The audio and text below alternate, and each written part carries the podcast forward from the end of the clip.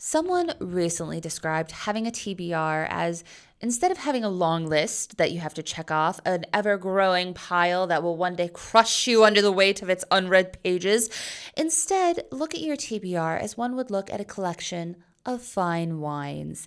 Be a book sommelier. You can still be a book dragon, you can still hoard all the books you want, but you are saving these books for the perfect meal, for the perfect day, for the perfect instance that these books would be.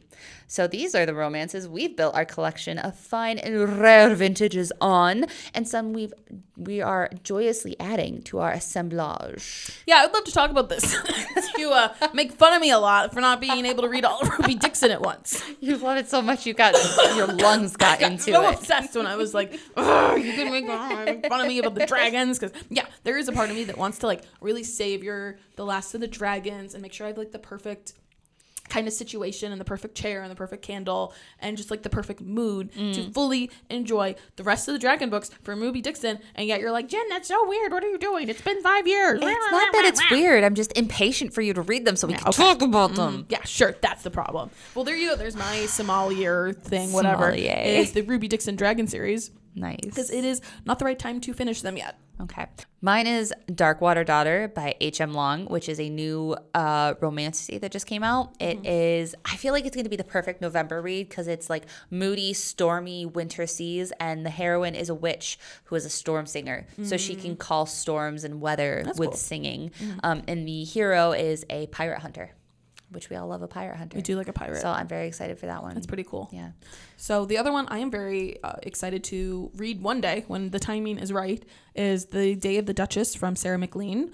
I am so excited about this one because I read an interview where she talked about how she had to totally rewrite the end because of a certain uh, election and she really had to kind of change the direction of the hero. Yeah. So I know there is going to be some crazy groveling.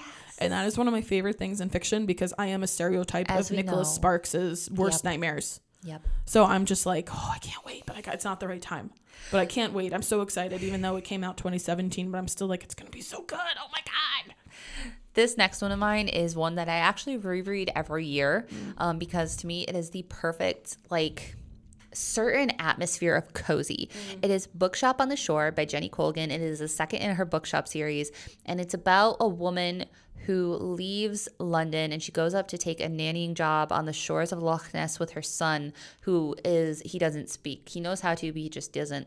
Um, and it's, she goes and of course there's a handsome laird who's there and she has to take care of his very like untidy and unruly children it's very like As mary poppins does. Mm. but romantic um, and it is just like it takes place over the fall season and the, the audiobook the narrator just has the perfect voice and it is just meant to be read or listened to when it's stormy outside maybe when there's a little dusting Mm. of snow on the ground it is just the perfect vintage for a snowy day Well, if you're gonna call it vintages like that, this is not a romance.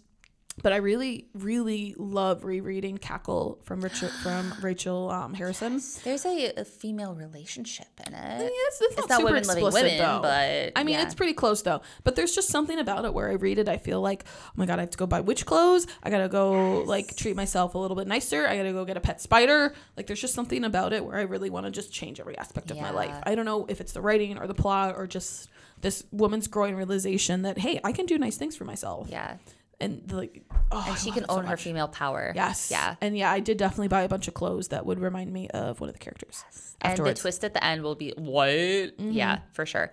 Well my last one is the starless sea by erin morgenstern which is one i've only managed to read through once but it is one i still think of. And i keep telling myself i'm going to reread it because it's written in that really elusive what is it second person Oh, is yeah. the really like weird vo- i say See, weird if you read fan fiction, you'd be used to second person because there's lots of reader reader ones where it is like you walk down the street and Bucky Barnes sees you.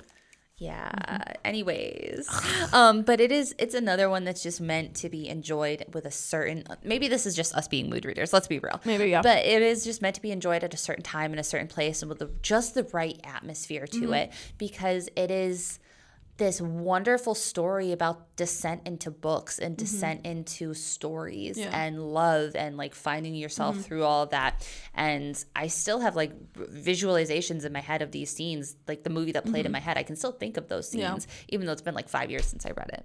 So yeah, those are our lovely sommelier suggestions. I would recommend pairing mine with, you know, maybe some cheese, a couple crackers, some chocolate, obviously. Obviously. Obviously. Maybe some cookies on Jen's part. Jenny, if you bring me cookies, I will be very happy. I did bring you a ton of You did, cookies. You only you took did. like a bag, This is very true because I could not fit any more in my car. Okay. But a giant jeep. Well, I think we're just gonna let it breathe okay. and hang out, and we will savor it as we go. And we hope you guys visit your local, uh, not alcohol place, but your own library. Pop faint cliz, go pop open a book. I'll, I'll take that as a, a thing because I don't drink. Okay. but on that note, Jen, what do we always say? Rage on! Bye, guys. Ooh, that was really deep.